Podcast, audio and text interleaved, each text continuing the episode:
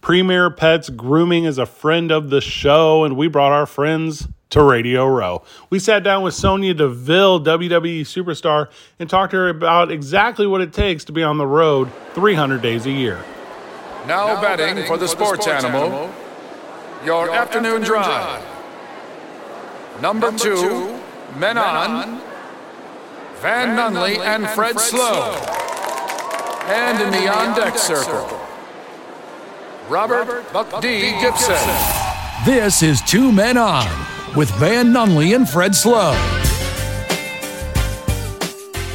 Oh my God, what did I do right in a previous life? I cannot believe that Sonia Deville is joining us live on Radio Row. This is the greatest thing that's ever happened in the entire existence of me. Oh my! I cannot top that intro. But thank you so much. He's, for he's having not me. exaggerating either. I'm telling you. Really? Yesterday we had The Miz on, and congratulations to The Miz to now becoming JV because Sonia Deville is with us. I will tell him. Yes. We, we have some banter back and forth, so I will Yeah. tell him. Oh. So w- Sorry. what? I'll text you the photo we take, and we'll be like jealous much. And Oh, perfect. yeah, and he'll say he'll say what? Yeah. Who's that? I No- don't. Never. And Yes. He'd be like, "Oh my God, So, uh, so we saw you from across the room, and I, s- I say, or Robert did, and Robert was Yes. like, Robert's like, "Hey, Sonya Deville's over there." I'm like, "Cool, let me just beeline then, because I'm not." Yeah. you Right. did. You were running and panting when you got to me." So I do believe the story. Yes, w- I wear a mask when I run. So, uh, yeah, WWE superstar, and uh, well, you're the, you're on every show. Like, if they produce a show, they put you on it. This is true. you're yes. the face of E. WWE. Yes, I, I love that. Yeah, I'm on uh, Raw, SmackDown, all the live events. So There we go. It's a pretty busy schedule. And like, how different is that though from not the busiest schedule before? Since you've come Yeah. back, you have been you've been at hundred if it's on a scale of zero to hundred. Yeah. But before that, what's that transition been back like for you? And on top of that, how's that exposure been for you and, and well the Sony Deville idea? Yeah, you know what? I'm the type of person I like to go 100 miles an hour. Yeah. And if I wasn't going 100 miles an hour, I would go crazy. Last year was a little rough. It was like working one day a week and driving to work was super weird adjustment waking up in my bed every morning. Right. You know, it's bittersweet. It's good cuz I've never had that in the last 7 years, so it was a good like little taste of normality. Yeah. But I missed the road. So it it's great, you know. I am on the road like 6 days a week now. Um, so it's definitely crazy, but I always tell people like this is the time to do it and this is the, the place to do it. So we're out of Albuquerque, which loves MMA. Background of MMA. Was it a hard transition to go from that to sports entertainment? You know, I, I tell people like there was a lot of unexpected like difficulties in learning WWE. Like it's so much harder than you think. Right. Um, but I do think that the MMA background helped with a lot of those things. Um, just like kind of like the fight stance and just uh, looking the part and, and knowing the footwork and stuff like that that Right. came more naturally because of my MMA background. Um, but yeah, there's so many things that is so different about WWE. Right. Um, you know, falling on my, learning how to fall on my back and let myself fall there, go there was hard at first. But you know, um, definitely MMA definitely helped. What about like the the performance training? Because obviously it was a natural segue being a fighter to a wrestler.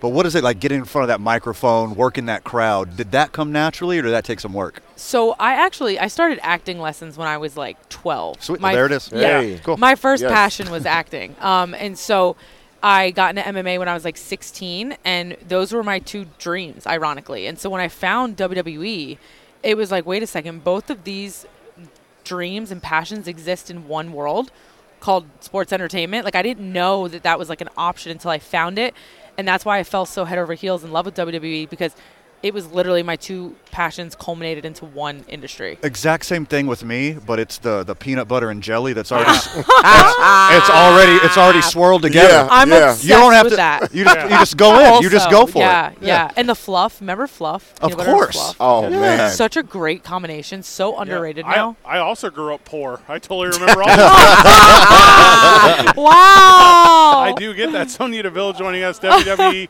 superstar. I want to talk a little bit about obviously the competition in the ring is what people know, but you've had a lot of non-wrestling roles. You've had a lot Yeah. of non-competitor roles. Uh, do you feel more like an actor? Do you feel more like a sports entertainer? Or is it all encompassing? I, I think I'm a, I'm a very well-rounded sports entertainer, Yeah. but I think where I can thrive is where I have like that extra added experience in the performing aspect. Yeah. Um, and I've you know I've put in the E. extra work while with WWE. I've continued my acting lessons with my coach Sean Whalen. um, who, who's out here in LA via s- Zoom and FaceTime. And I, I do put the extra work in where, you know, that makes a big difference. And Yeah. I think it's like a noticeable difference. Um, and yeah, so I, I think I thrive in roles that are heavy on the performing side. Um, I like that extra added dimension and that extra added layer to my character. I want when you're watching, I want you to believe it, I want you to feel it, and I really want you to be able to like get into whatever it is that I'm uh, telling you about. For the fan who doesn't know, they just see some people who are stars in other elements who go right into WWE sports entertainment and they think there's nothing, they just put them in the ring. And I want to know is that really how it is, or do, do they have to work towards being a WWE star? Well, it it depends. You see people, celebrities, and people from uh, outside of WWE come come in in all different aspects, right? Right. You see someone like Bad Bunny who came in and absolutely crushed it. Yes. Just- like yes. absolutely crush it but that's for a couple reasons first and foremost he went to the performance center and trained his butt off because Sure. he took it Wow. so seriously Yeah. and he really put in the time and the work that was needed to, to look that great but also growing up such a big fan and following it There so it is. Mm-hmm. closely he understands what we do and he understands how it works and so he was just such a natural um, so that's like my example of the best case scenario when someone comes in from outside but you know there's people that come in for like one or two stints that obviously aren't going to put in that training or don't put in that training and it's but it's still fun and Right. still entertaining um, Johnny Knoxville did great the other week in Yeah. the Royal Rumble. Yeah. So the, we, we do fun stuff with celebrities all the time. And um, I think when they leave here, they all have like a different kind of level of respect Right. for what we do. So you don't know this, Sonia, but I actually watched you get beat up in person at the Royal Rumble a couple weeks I'm ago. sorry, you watched me what? Whoa. I, I, let me let me let me rephrase. You watched me eliminate Mm-hmm. Naomi That did after happen. she unfairly eliminated me, hey, and then walk away with my head held high. that's a great correction. There was Thank there was a lot of lot of justification the way I saw it. Thank you. But I, Saint, I'm from St. Louis, Missouri. It's a b- Oh. it's a big wrestling Huge mecca. Mm-hmm. Huge. Yeah. The crowd was so hot that night. It, it was amazing. In, in Salem, and you were talking about Johnny Knoxville and Bad Bunny. So whenever you go out there and you know it's going to be just energy the entire way through, Right. How do you pace that out? How do you not overwhelm me in the first couple minutes WWE where I have exhaustion the rest of the show because it was fire to fire, start to end. Well, I think it's the diversity of the show, Yeah. and I think that's what we something that we do so well is we give you a little bit of everything. You we have everything. We have the guys that are flying off the top rope and doing crazy things that are going to give you that like wow factor. We have the guys that are in there. Uh, battling it out after a story that's been going on for a year and a half, just telling you some sort of passionate story that you're invested in that way. We have uh, the Johnny Knoxville spots that are Yeah. going to give you Yeah. that like you know that Hollywood crossover factor. So I think we do such a good job at diversifying our our show.